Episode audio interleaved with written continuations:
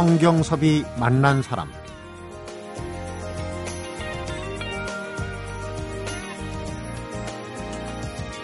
정말 보고 싶은 공연이 있어도 표값이 부담스러워서 늘 마음뿐인 사람들을 위해서 세종문화회관에서는 천원의 행복이란 공연을 하고 있어요.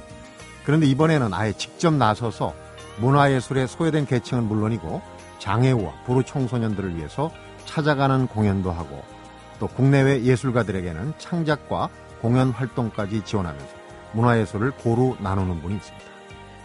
처음엔 대체의학을 공부하다가 의술로만 치유할 수 없는 것이 있다는 걸 깨닫고 문화예술 나눔 사업을 시작하게 됐다고 그러는데요. 성경섭이 만난 사람. 오늘 주인공은 나눔문화예술협회 유현숙 이사장입니다.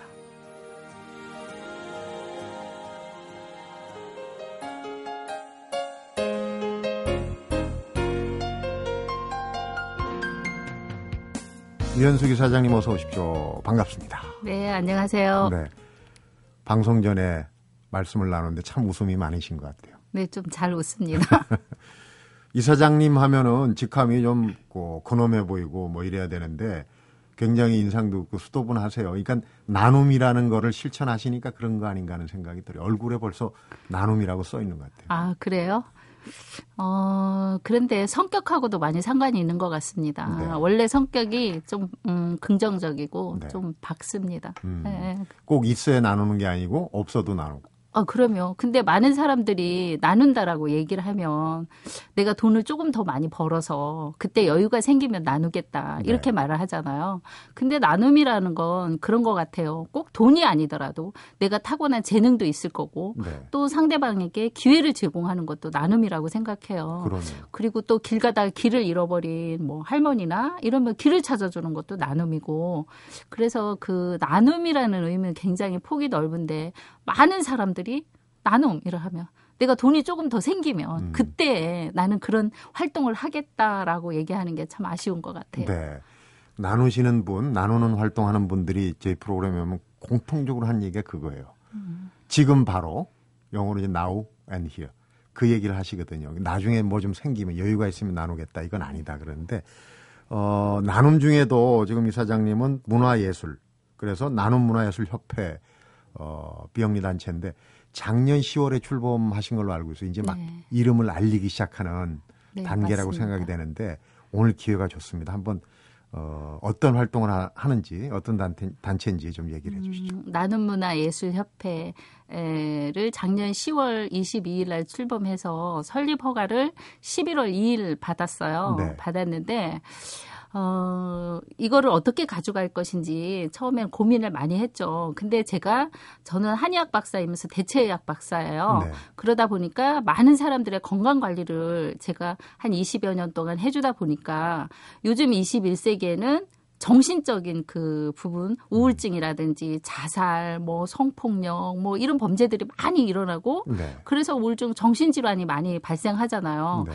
근데 그런 것들을 어떤 약으로만 치유할 수는 없더라고요. 음. 정신적인 부분은 이게 마음으로 치유해야 되는 부분이 그러면 그 마음을 어떤 걸로 치유를 하면 가장 효과적일까를 생각하다 아, 문화라는 거, 음. 그리고 그 중에서도 음악이라는 게 가장 음악회를 가보면 정말 그 짧은 시간에 감동을 우리가 굉장히 많이 받잖아요. 네. 그래서 감동을 가장 쉽게 받고 감동을 가장 쉽게 줄 수 있는 게 이 음악이더라고요. 음. 그래서 이 나눔과 그 문화 그것도 예술, 공연과 이게 일맥상통하지 않나 싶어서 나눔 문화 예술 협회를라고 이름을 지었고요. 네. 그래서 그 소외계층에 있는 청소년들이라든지 장애우라든지 뭐 독거노인이라든지 또 수술비가 없는 뭐 환자들이라든지 네. 이런 사람들한테 또 지원도 해주고 음. 또이 문화 예술 공연이라든지 이런 걸 접할 기회가 부족한 음. 그런 문화 소외계층한테 티켓 이라든지 그런 것도 나누어 주고 네.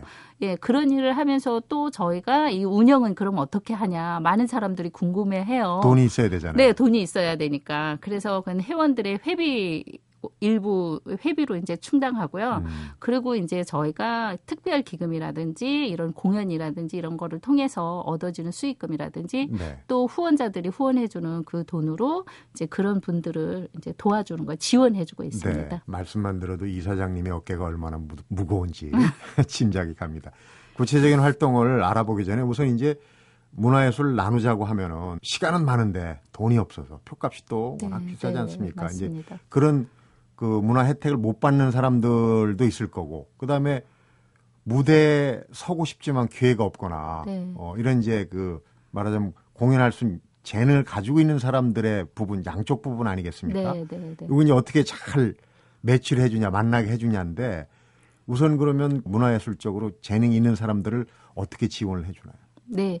지금 현재는 우리가 출범한 지가 얼마 안 됐고 또 내가 제가 이쪽에 전문가가 아니기 때문에 지금은 제가 배워가면서 하고 있어요. 음. 하고 있는데 저희가 소외계층이라든지 이런 데 문화 나눔이라든지 이런 행사를 하려다 보니까 다 돈하고 연관이 돼 있잖아요. 그렇죠. 그래서 이제 생각한 게 요즘은 재능 기부도 많이 하고 이제 재능을 나누어 주는 것도 나눔이잖아요. 네. 그래서 우선은 재능 기부자들을 저희가 홈피라든지 아니면 주변을 통해서 많이 이제 그 모집을 하죠. 음. 그런 사람들을 찾아요. 찾아서 지금 현재는 그분들을 통해서 저희가 공연도 유치하고 네. 때로는 개런티를 하고 외국 연주자들이나 이렇게 또 데려오기도 하죠. 네. 그래서 지금은 아직은 저희가 어, 그 재능 기부자들한테 많은 걸 저희가 주지는 못해요. 네. 단지 저희가 계획은 이제 하반기 때쯤부터는 그 재능 기부를 한 사람들한테 우리가 조금이라도 개런티도 또 해주고 음. 또 그분들을 어떤 무대라든지 이렇게 세워서 그분들을 좀 이렇게 퀄리티로 올려줄 수 네. 있는 그런 기회를 제공해 주려고 음. 지금 기획하고 있습니다. 그러니까 또 영어지만 윈윈이에요. 그렇죠? 네, 네, 그렇죠. 어, 문화 소외 계층은 문화를 즐길 수 있어서 네, 좋고 네. 또 어, 재능이 있는 사람들은 기부하면서 또 무대도 마련하고 네. 또 여유가 생기면은 거기에 대한 이제 보수도 합당하게 네, 받을 네, 수 있고 그렇죠. 얼마나 좋겠습니까? 네. 그 동안에 그러면은 실제로 해온 일들을 몇 가지 대표적인 걸 얘기를 하면은 아 이런 활동을 하시는구나 이해가 될 것 같아요. 네. 가장 내세울 수 있는 게 어떤 어, 겁니까? 가장 뜻깊고 저희 협회에서도 가장 그 뭐라고 해야 되나 좀 quality가 있었던 공연은 네. 그 러시아 거장 첼리스트를 네. 초청해서 올 3월 24일 날 KBS 홀에서 공연을 했어요. 네. 했는데 일부 티켓은 판매를 저희가 했고 일부 티켓은 문화 나눔 티켓으로 돌려서 장애인, 탈북자, 뭐 다문화 가정 네. 이런 사람들을 초청해서 그분들한테 티켓을 줘서 그 공연을 보게 했어요. 음. 그게 굉장히 우리한테는 참 좋은 기회였다고 생각해요. 그 공연을 보고 저희가 그 다음에 쌀 나누기 행사라든지 이런 거를 했을 때 중국이라든지 미국에서 네. 네, 그 우리도 동참하겠다 음. 이렇게 해서 연락이 온 경우도 많고요. 음, 그래서 그거는 참 잘했다. 처음에는 그 러시아 거장 첼리스트를 데려오는데 개런티를 많이 했기 때문에 네. 굉장히 뭐라고 해야 되나 마음도 졸이고 음. 이 돈을 다 어떻게 충당해서 어, 그 수익금을 내서 또 그 청소년이라든지 장애우라든지 이런 사람들한테 소외계층 사람 도와줄 수 있을까 네. 고민도 굉장히 많이 했었는데 그거를 중간에 문화 나눔으로 돌리면서 예, 굉장히 호응이 좋았던 것 같아요. 네. 그리고 지금은 그 현대 정몽고 자동 차 현대 자동차 어, 현대 자동차 네. 재단하고 정몽고 재단하고 하는 온드림 스쿨이라 그래서 그 농산어촌 초등학교에 그 문화예술 그러니까 네. 예술 교실을 저희가 운영해 주는데 도레미 솔라 시도 이것도 몰랐던 아이들이 그 예술 교실을 통해서 지금은 합창을 하고 또 그 협업심이라고 해야 되나 그런 네. 것도 이래하고 배려심이라든지 이런 거를 그 가지게 되고 네. 밝아진 모습을 보고 야참이 문화라는 거 이런 예술이라는 게 정말 사람을 순간적 순간에 바뀌게 하는구나 음. 이런 걸 많이 느끼죠. 그러니까요. 네. 그 건강을 약으로 또뭐 네, 네. 그 의술 치료로 회복하는 것도 보셨을 거고 지금 네, 네. 또 이런 마음적으로 이제 힐링이라고 그러죠. 이렇게 네. 밝게 치료되는 걸 보셨을 텐데 어, 이쪽에 그러니까 더 무게를 두시는군 이게 더 훨씬 효과가 있다고 보시는 네. 네. 오늘 제가 모시면서 궁금했던 것 중에 이제 하나는 라오스란 지역이에요. 라오스란 지역. 라오스에서 이제 활동을 많이 하시고 어, 어떻게 보면 라오스에 이제 푹 빠져 계시는데 네. 그 얘기를 잠시 한번 풀어서 얘기를 나눠보도록 하겠습니다. 성경섭이 만난 사람 오늘은 나눔 문화예술협회 유현숙 이사장을 만나보고 있습니다.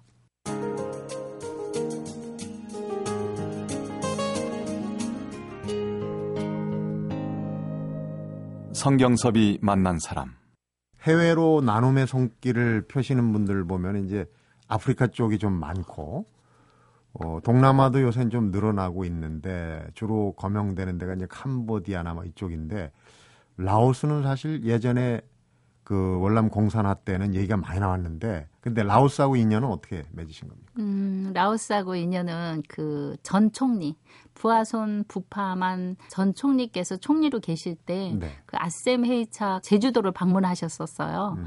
그때 이제 제가 거기에 참석하게 됐죠. 네. 참석하게 돼서 어, 아침을 이렇게 먹는 롯데호텔에서 아침 조식 자리에 제가 갔었는데 제 네. 맞은편에 그 부하순 총리께서 앉으셔서 식사를 하셨어요. 하셨는데 네. 얼굴에 아 제가 보기에 아 저분이 몸이 안 좋으신 것 같다라는 음. 생각을 해서 그 비서실에서 따라오신 분한테 제가 통역을 이제 부탁했죠. 네. 식사를 끝나고 저한테 10분만 독대를 해주실 수 없겠냐고 제가 음. 부탁을 드렸더니 흔쾌히 그러면 10분 동안 그 저한테 시간을 내주시겠다 하시더라고요. 근데 그분이 그때 시간이 20분밖에 시간이 없다고 하시더라고요. 네. 그래서 가서 뭐 옷도 갈아입고 이래야 되니까 한 5분 정도만 저한테 시간을 할애해주겠다고 하셨어요. 음. 그래서 이제 그 할애해준 시간에 다른 분들은 다 나가고 통역하고 그 총리하고 저하고 이렇게 있는데 제가 맥을 잡아보고 몸이 안 좋더라고요. 네. 아, 제가 이제 판단을 했을 때는 몸이 너무 안 좋아서 그분한테 당신 몸이 총리 몸이 지금 현재 이러이러하지 않냐고 제가 물, 여쭤봤죠. 음. 그랬더니 그분이 그냥 고개만 끄덕끄덕 하시고 아무런 말씀 5분 동안 저만 이제 그분에 대해서 몸 음. 상태에 대해서 지금 현재 총리님 몸이 이러이러해서 이러이러할 겁니다라고 얘기해주고 그분은 그냥 듣기만 하고 그 음. 그 5분이 네 지나갔어요. 네. 지나가서 헤어졌죠. 헤어지고 그분은 일정을 마치고 이제 본국으로 돌아가셨는데 돌아가신 후에 이제 연락이 저한테 왔어요. 대사관을 통해서 음. 그 라오스에 이렇게 초청하고 싶다라고. 근데 그 중간에 그거를 주선하신 분이 계셨었어요. 그래서 이제 그분 또 통해서도 오고. 근데 제가 라오스 그때까지만 해도 라오스가 어떤 나라인지 전혀 몰랐죠. 모르셨잖아요. 네. 그렇죠. 그래서 이제 찾아봤죠. 찾아봤더니 공산국가더라고요. 음. 근데 제가 태어나서 공산국가를 가본 적이 없으니까 아, 저는 오래 살아야 된다. 그 공산국가 못 간다. 내가 가서 나를 안 내보내주면 어떻게 하냐. 음. 나는 100살까지 살아야 되는데. 겁이 많으시네. 그래서 안 간다고 했는데 여러 번 저한테 좀 와달라고 음. 연락이 왔어요. 그래서 이제 제가 그러면 저를 신변 보장을 해줄 수 있냐. 제가 갔다가 왜 저를 보자고 하는지는 모르겠지만, 갔다가 저 한국을 무사히 나올 수 있도록 신변 보장을 해줘야 가겠다. 제가 이렇게 얘기를 했죠. 그랬더니, 네. 아, 그거는 걱정하지 말라. 이렇게 이제 해서 제가 그 라오스를 가게 됐죠. 네. 근데 라오스가 몇 시간을 가는지 어디서 비행기를 어떻게 타고 가는지도 저는 그때 몰랐어요. 네. 그래서 이제 인천 공항에서 비행기를 타고 갔더니 하노이에서 트랜스포를 하더라고요. 네. 거기서 다섯 시간 가량을 스테이를 하고 음. 또 비행기를 갈아타는데 거기 갈 때까지는 들뜬 마음에 왜냐하면 처음 또 가는 나라였고 여행이라는 기분 그렇죠. 어, 그랬는데 거기서 이제 스테이를 하면서 한 시간 가량 남으니까 마음이 불안해지는 거예요. 제 기억 속에 공산국가는 국민학교 다닐 때 바른생활 책에 나온 이승복이 뭐 입을 찢어주기 이런 거밖에 기억이 없는데 공산 국가라는 나라는 한국하고 이런 그 어떻게 다를까 음. 뭐 이런 것도 그렇고 마음이 불안해 갖고 초조하고 지금이라도 이러고. 말까? 네, 네, 그렇죠. 어. 한국으로 돌아가면 안 될까? 여기서 어떻게 하면 한국으로 돌아갈까? 이런 생각들을 가지고 있는데 시간이 돼서 탑승하게 됐죠. 네. 근데 그때부터 불안감이 더 많이 생기는 거예요. 왜냐면 그 비행기가 정말 보지도 못한 경비행기 이렇게 고개가 이렇게 머리가 천장에 막 이렇게 닿이는 거예요. 음. 그래갖고 가는 내내 1시간 20분 동안은 가는데 가는 내내 비행기가 털썩털썩 하는 거야. 네. 야 이러다 비행기가 추락되는 게 아닌가 왜 이런 생각들. 그래서 도착을 그 했는데 공항에 도착을 하고 거기서 이제 누군가가 마중을 나오고 이러면서 거리가 너무 깨끗하고 너무 평화로운 거예요. 네. 아, 이런 나라가 공산 국가인가? 이렇게 생각 될 정도로 그리고 음. 거리가 너무 깨끗해서 제가 그 마중을 나온 그 비서실장한테 제가 물어봤죠. 아니 여기 총리님이 우리 온다고 여기 청, 아침에 청소를 시켰냐고 이렇게 음. 거리가 이렇게 깨끗할 수가 없다 청소를 하지 않았으면 이렇게 물어봤더니 총리님이 닥터용 온다고 아침에 국민들 시켜서 거리 청소를 했다라는 거예요. 음. 근데 이제 제가 생각하기에 공산당 이렇게 하면 그 뭐 공산국가 일하면 위에서 시키는 대로 하잖아요. 그래서 정말로 청소를 저는 해놓은 줄 알았어요. 3일 동안은 제가 아, 정말 총리가 여기 시켜서 청소를 이렇게 깨끗이 해놨구나. 우 리가 그렇게 기빈인가? 막 음. 이렇게 이제 생각할 정도로. 근데 이제 제가 그 환상이 4일째 깨졌죠. 그 아침에 보니까 국민들이 집, 자기 집 앞에는 이렇게 빗자루로 썰어서 청소를 깨끗이 하더라고요. 음. 그 나라 이제 풍습이죠. 그래서 이게 참 뭐라고 해야 하나 그 나라 그 첫 인상이 굉장히 좋았죠. 좋았는데 음. 총리를 만나면서 어, 저를 부른 이유는 젊으셨을 때부터 그 몸이 좀 안 좋으셨대요. 음. 그래서 미국이라든지 싱가폴이라든지 이런 데 가서 양방 치료를 많이 이제 받으시고 이러셨는데 단 한 번도 그들이 자기 몸 상태에 대해서 얘기를 안 해주신 거예요. 정확하게. 음. 예, 뭐 병명이나 이런 거는 뭐 병명이라고 할 것까지 없지만 지병이나 이런 거를 뭐 그냥 당신은 어디가 어떠니까 뭐 이 약을 복용하세요. 이 정도였지 음. 세세하게 당신 몸에 대해서 얘기를 안 해주셨다. 있다라는 거죠. 네. 근데 이제 제가 자, 봄, 당신 몸에 대해서 정확히 설명을 제가 해줬다라는 거죠. 쪽집게처럼. 네네. 그래서 저한테 약을 지어주면 좋겠다라고 말씀을 하시더라고요. 네. 근데 제가 가감히 아, 저는 지어드릴 수가 없습니다. 지어드릴 수 없는 이유는 환자와 의사 뭐 이 케어를 해줄 때는 옆에 있어야 몸 상태도 체크를 하고 일을 하는데 저는 한국에 있고 여기는 라오스인데 그것들이 체크가 안 되지면 한국의 이미지도 물론 나빠지지만 저 개인의 신용도 떨어지기 때문에 제가 지어드릴 수가 없습니다. 그리고 지어드리면 적어도 한 달에 한 번씩은 와야 되는데 저 한국에서도 바쁘고 또 여기 올 수가 없습니다. 이렇게 얘기를 했더니 아, 본인이 당신이 한 달에 한 번씩 저를 초청해 주겠다. 음. 그러니까 꼭 해줘라. 어, 이렇게. 어, 네. 뭐 특별 케이스. 네, 네. 그렇게 이제 해서, 아, 제가 많이 망설였지만, 또 그래도 또, 아, 해보고 싶다라는 생각이 들더라고요. 네. 그래서 과감히 제가 그러면 다음 달에 언제 올까요? 제가 이렇게 여쭤봤더니 음. 언제쯤 올 수 있냐. 그 대신에 저를 여기서 안내 보내주면 안 된다. 저는 한국으로 꼭 가서 한국에서 할 일들이 많기 때문에 여전히 겁이 네, 많으 네 그렇게 했더니 걱정하지 말라고 하더라고요. 음, 그러니까 이제 시작은 네. 그 당시에 총리의 이제 신병 치료 네, 목적이었는데 그렇죠. 시작은 그렇게 됐는데 그 뒤에는 오히려 그 목적 말고 다른 게 주목적이 됐어요. 그래서 지금 네. 뭐 100차례가 넘게 네. 라오스를 그야말로 들락날락 하셨는데 그동안에 그러면 신병치료 말고 라오스에서 진행된 일들은 뭐가 있습니까? 아, 많죠. 이제 의료, 제일 처음에는 제가 총리를 케어해드리면서 한 일이 의료봉사였어요. 네. 제가 할 수 있는 게 의료봉사가 제일 쉬운 일이었으니까. 일반, 그, 일반 국민들까지도. 네, 네, 일반 국민들한테. BNTN 수도에는 많은 나라나 많은 곳에서 지원을 많이 받기 때문에 네. 그래도 그쪽 BNTN에 사는 사람들은 의료 혜택을 좀 많이 받을 수가 있어요. 음. 근데 이제 제가 간 곳은 북부 쪽으로 이렇게 차를 타고 한 13시간, 14시간 가는 곳 곳이었었어요. 오지네요, 그러니까. 오지죠. 그래서 이제 총리한테 어느 곳에 했으면 좋겠냐라고 여쭤봤더니 그곳에 해달라 그래서 그곳에 가서 이제 제가 의료 봉사를 했는데 그때 제가 느낀 게 뭐였었냐면 야 세상에는 이렇게 없고 이렇게 혜택을 못 받고 이렇게 가난할 수도 있구나 이거를 제가 처음 알았어요. 네. 신발도 없지, 옷도 없지, 그렇다고 씻는 것도 없지. 먹을 거는 더더군다나 없지 의료 혜택은 전혀 받을 수 없지 이런 곳도 세상에 이 존재하는구나. 음. 그래서 이제 거기서 제가 아 이 나라를 좀 도와줘야 되겠다. 제가 도울 수 있는 힘껏 이 나라를 위해서 제가 봉사를 해야 되겠구나. 그때 이제 생각하게 된 거죠. 네, 네, 네. 음. 그래서 시작했고요. 네. 그 다음에 한 것이 이제 의료 지원, 그러니까 옷. 네. 네, 옷이 없으니까 의료 지원, 이불 지원, 뭐 쌀 지원 음. 이런 거부터 시작해서 지금은 어, 이제 교육 쪽으로도 네, 교육 이제 학교 건립이라든지 뭐 컴퓨터 지원 이런 거를 지금은 하고 있어요. 네. 라오스에서 보면은 참 우리 유 이사장님이 은인인데 이게 또 민간 사절이고 나라 사이에 어떤 친선 외교로 발전할 수 있는 단계예요. 근데 더 중요한 게 거기서 문화예술 나눔을 하셨잖아요. 네. 지난달인가요? 네, 그쪽에 가서 뭐 18일 날 한류를 대단히 퍼뜨리고 오셨다는 얘기를 들었어요. 네, 제가 그거를 기획한 동, 된 동기도 그 부하손 총리 전 총리 때문에 네. 에, 그 아, 우리나라 예술단을 라오스에 데리고 가서 같이 라오스 예술단하고 함께 공연을 좀 해야 되겠다라고 생각하게 되었는데요. 네.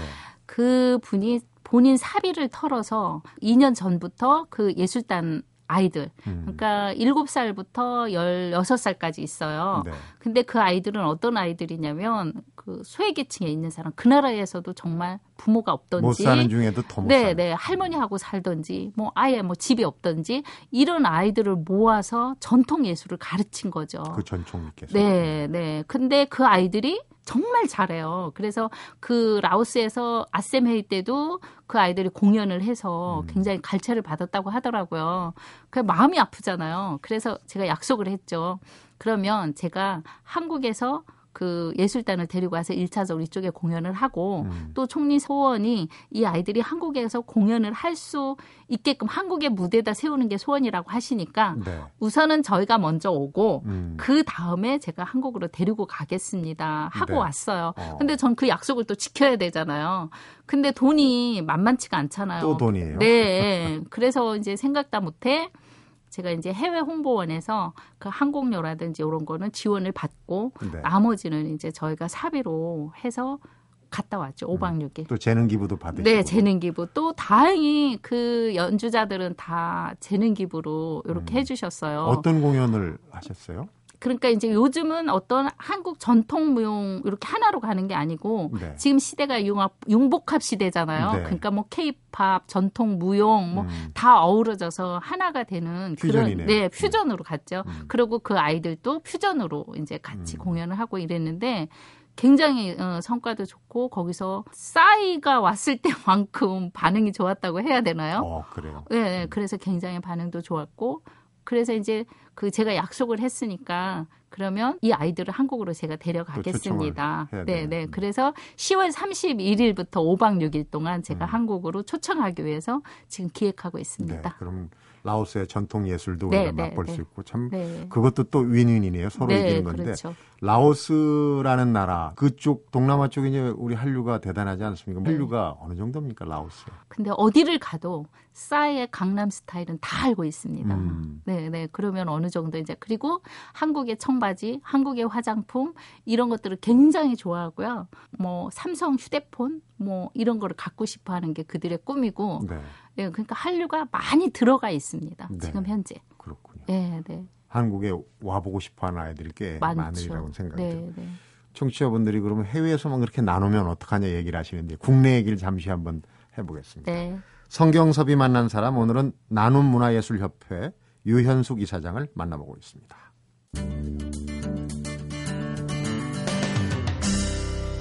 성경섭이 만난 사람 국내 얘기를 한번 해보겠습니다. 국내에도 재능 기부자들을 모아서 어, 이쪽에 찾아가는 공연이에요. 네 앞에 네. 잠깐 얘기하셨는데 그 양평의 한 초등학교에서 네네. 네. 그 공연이 예정돼 있다고 들었어요. 그러니까 네. 이름이 온 드림 스쿨? 네, 행복 네. 나눔 콘서트. 행복 나눔 콘서트. 콘서트.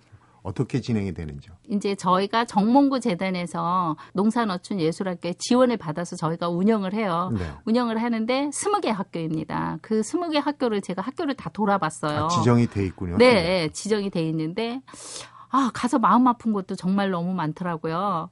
그 스무 개 학교에 가보니까 물론 그 스무 개 학교 중에는 혜택을 좀 받는 학교도 있었지만 혜택이 전혀 없는 학교가 많이 있었어요. 그러니까 겨우 학교라는 명목만 세워져 있지 어떤 이런 문화 쪽에는 전혀 이렇게 소외계층인 거죠. 근데 그런 학교를 제가 가보면서 아, 이 학교는 공연을 한 번도 구경해 본 적도 없고 네. 또 그런 거를 접할 기회조차도 전혀 없는 학교들이 있더라고요. 아까 얘기하신 네. 도레미파 솔라시도 네, 네, 네, 그렇죠. 그래서 아 제가 약속을 하고 왔죠. 다음에 저희가 학교에 와서 공연을 한번 해주겠다. 그 선생님하고 약속을 하고 왔어요. 하고 왔지만 그 약속을 지키려면 또 돈이 들어가는 거잖아요. 네. 그래서 쉽지가 않았는데 어, 또 다행히 재능 기부자들이 또 제 그 기부를 해주겠다고 음. 또 일을 했고 현대에서 그 기본 차비 그러니까 기름값이라든지 이런 거는 또 주시고 이래 네. 해서 저희가 이제 과감히 진행하게 되었습니다. 음, 네. 모든 일이 그런 것 같아요. 이 사장님 일단 버리는 것 같아요. 그렇죠? 네, 네. 약속을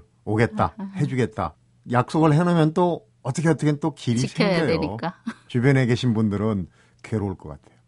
그거 약속 지켜야 되는데 이 사장님이 괴롭겠죠. 음, 수표를 남발하신 거 아닌지 주변에서 좀 그런 얘기 음. 들으시는 건 모르겠어요. 그런데 참 저희 주변에는 감사하게도 야 이걸 한번 해보자 이래 했을 때 흔쾌히 또 거기에 동참해 주시더라고요. 음. 물론 마음속으로는 괴로울 수도 있겠지만 이미 저희 주변에 또 저희 협회 이사님들 이런 분들은 나눔에 익숙해진 사람들이 많이 있는 것 같아요. 네. 그래서 한 번도 아, 그거 안 하면 안 돼요? 이렇게 말하시는 분들은 없었던 것 같아요. 그래서 또 쉽게 할 수 있었고요. 물론 이제 지금 현재는 기부라는 거에 그래도 많이 확산돼 있잖아요. 네. 그래서 자발적으로 재능 기부를 하겠다고 오시는 분들도 많고 음. 이러다 보니까 별로 지금까지는 어렵거나 괴로운 경우는 없는 것 같아요. 네. 주변 분들이 참 좋으신 분들이 많으신 것 같아요. 이사장님 네. 카리스마에 눌린 게 아니길 바랍니다. 아, 아닙니다. 이 협회 또 이사장님의 어떤 정열적인 활동 덕에 지금까지 다니시는 그 학교에서 또 누가 나올지 모릅니다. 그렇죠? 네, 유명한 네. 지휘자, 네, 연주자, 맞습니다. 성악가도 네, 나올 네, 수 네. 있고 기대가 됩니다. 그런데 재능 기부를 받아서 하시는데 그러면 이제 재능을 알아봐야 되잖아요. 네. 저 사람 재능이 뭐가 있는지 알아야 네. 또그 재능을 기부 받아서 공연했을 때 반응이 좋을지 이런 걸 다 알아봐야 되잖아요. 네, 네, 네. 그런 선별안이 좀 있으십니까? 저는 아직 문화예술 쪽에 입문한 지가 얼마 안 돼서 네. 어, 그런 것까지 선별하기까지는 어렵고요. 저희가 예술 강사님을 통해서 어, 이 학교에서 어떤 아이들이 재능이 있는지 이런 거를 좀 세심히 지켜봐 달라고 항상 부탁을 하고 네. 또 학교의 그 담당 교사 선생님한테도 지금 예술 교실에 들어와 있는 학생들 중에 재능이 있는 아이들을 좀 발굴해 줘라 이렇게 부탁을 하죠. 네. 예, 예. 근데 정말로 노래를 이제 저희가 그 예술 교실에서 하는 건 합창이기 때문에 네. 예, 소리가 좋은 아이들도 굉장히 많습니다. 음, 예, 예. 그냥 진흙 속에 묻혀 지나갈 수 있는 진주들 네, 네. 좀 많이 캐내시기 바랍니다. 네. 어, 나눔 얘기하고 재능 기부 얘기를 했는데 이제 나오셨으니까 지금 이제 그, 그런 부분에 대해서 인식이 사회적으로 많이 퍼져 있긴 해요. 그러나 아직도 부족한 부분이 있으리라고 생각해요. 이 자리를 빌어서 좀 청취자분들, 국민들한테 이런 부분은 좀 더 신경을 써줬으면 좋겠다 이런 거 있을 것 같아요.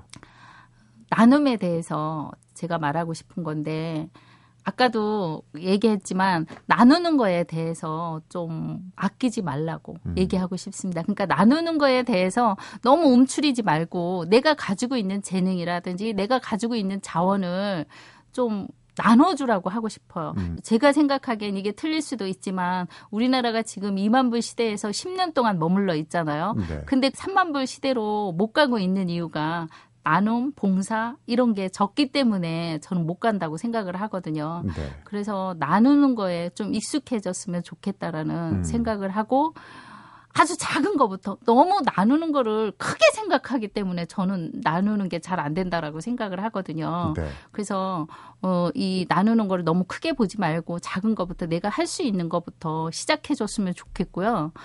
그리고 또 한 가지는 이 문화예술계에 이- 있는 사람들이 요즘은 티켓 기부라든지 이런 거를 굉장히 많이 해요. 네. 근데 제가 가보면 티켓 기부를 한다고 저희한테도 뭐 50장을 가져가라 이렇게 해요. 그럼 제가 가서 받아와서 보면 자리가 정말 표를 팔다가 남아있는 자리, 구석진 자리라든지 이런 데예요. 근데 그러면 그 사람들은 소외계층에 있는 사람들이 그 공연을 보기 위해서 정말 들뜬 마음으로 와요. 공연장에 와요. 근데 음. 와서 보면 자기들 자리는 정말 이 구석진 자리예요. 그러면 그 사람들은 또 한 번 거기서 상처를 받고 가요. 네. 그래서 티켓 기부를 할 때 꼭 VIP석은 아니더라도 중간석 정도는 되는 자리를 티켓 기부를 팔다 남은 자리가 아니고 그들을 위해서 먼저 그 자리를 빼놓고 음. 그 다음 나머지 자리를 네, 팔 수 있도록 해줬으면 좋겠다라고 당부 드리고 싶어요. 그거 다 중요한 얘기예요. 네, 그렇죠? 네. 그래서 꼭 그렇게 해주셨으면 좋겠고요. 그래서 저희는 그 KBS 홀에서 첼리스트 공연을 할 때 소외계층 사람들한테는 VIP석을 내주었어요. 네. 그러면 그들은 거기서 감동을 하고 가더라고요. 그게 아주 별거 아니잖아요. 별거 아닌데도 그들은 거기 와서 감동을 하고 가는데 정말 구석진 자리를 주고 가면 그들은 거기서 또 한 번의 상처를 받고 음. 우리들은 여기 와도 정말 소외계층이구나 이렇게 생각하고 가요. 네. 그래서 티켓 기부 요즘 학교 확대되고 있는데 티켓 기부는 팔다 남은 자리가 아니라 그들만을 위해서 이렇게 준비된 자리를 음. 예, 티켓 기부를 해주셨으면 좋겠어요. 네. 제 프로그램에 나왔던 그 노숙자들이나 이런 이제 불우한 분들한테 그 국수를 나눠주는 민들레 국수집에 네, 네. 주인장께서 나와서 그런 얘기한 게 생각이 나요. 나눔은 섬김이다. 맞습니다. 섬김이다. 그러니까 네, 네. 저 구석 자리 뭐 이런 건 섬김이 아니잖아요. 그건 네. 나눔도 아니죠. 그런 의미는 갑자기 생각이 나네요. 그러면 이제 라오스의 전통 예술단도 초청을 해야 되고 참 올 하반기도 바쁘실 텐데 앞으로 일정 어떤 네, 계획이 네. 있으신지요? 매달 한 번씩 쌀 나누기 행사는 저희가 매달 한 번씩 꼭 하려고 하고요. 네. 소외계층에 있는 아동센터에 네. 아이들을 위한 교육 프로그램을 개발해서 그들한테 교육을 해주는 음. 일, 그거를 내년에는 전적으로 하고 싶습니다. 그래서 네. 그런 계획도 가지고 있고요. 여전히 라오스의 이제 교육 지원이라든지 이런 것도 계속 음. 이제 이어갈 거고, 또 아직은 저희가 못하고 있는데 그 예술계에 있는 사람들이 굉장히 배가 고프더라고요. 네. 가난해요. 그리고 그들이 그렇게 국내에서 설 자리가 많이 없어요. 빈익빈 부익부예요. 네. 가는 사람들은 잘 나가는 사람들은 한 맞습니다. 네, 그래서 그들을 위해서 마련해 줄 수 있는 어떤 지원 방안이라 이런 것도 지금 이제 생각하고 있고요. 네. 여전히 네. 또 우리한테 재능 기부를 해준 사람들을 위해서 우리가 뭔가를 해줘야 되겠다. 음. 어, 그들 그들이 조금 더 조금 음, 발판이 될 수 있는 그런 것들이 뭔가를 생각해서 그들을 위해서 우리도 뭔가를 일조해야 되겠다. 그래서 네. 그런 것들을 지금 생각하고 있습니다. 그래서 네. 그런 것들을 이제 조금씩 조금씩 실현해 나가려고 생각하고 음, 있습니다. 참 많은 일을 벌이시고 계시고 또 계획하고 계신데 어, 주변에 도움이 좀 많았으면 좋겠어요. 이렇게 열심히 가시는 우리 연수 이사장님이 힘을 좀 낼 수 있게 주저앉으시면 또 그 많은 일들 버려놓은 일들 또 어떻게 할까 하는 걱정도 되고 힘을 내시기 바랍니다. 오늘 얘기 잘 들었습니다. 고맙습니다. 네, 고맙습니다. 네. 성경섭이 만난 사람 오늘은 나눔문화예술협회 유현숙 이사장을 만나봤습니다.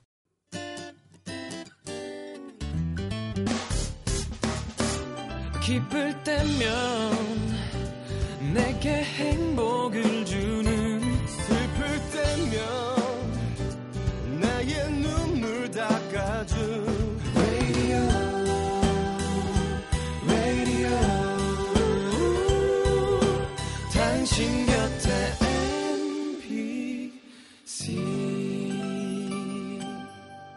MBC 라디오는 미니와 푹 튠인 어플리케이션을 통해 모든 스마트 기기와 PC에서 청취가 가능하며 팟캐스트로 다시 들으실 수도 있습니다.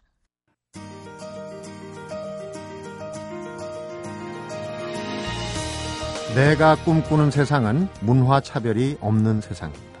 그리고 내게는 세상 모든 곳이 배움터요. 내가 만난 모든 이가 나의 스승입니다.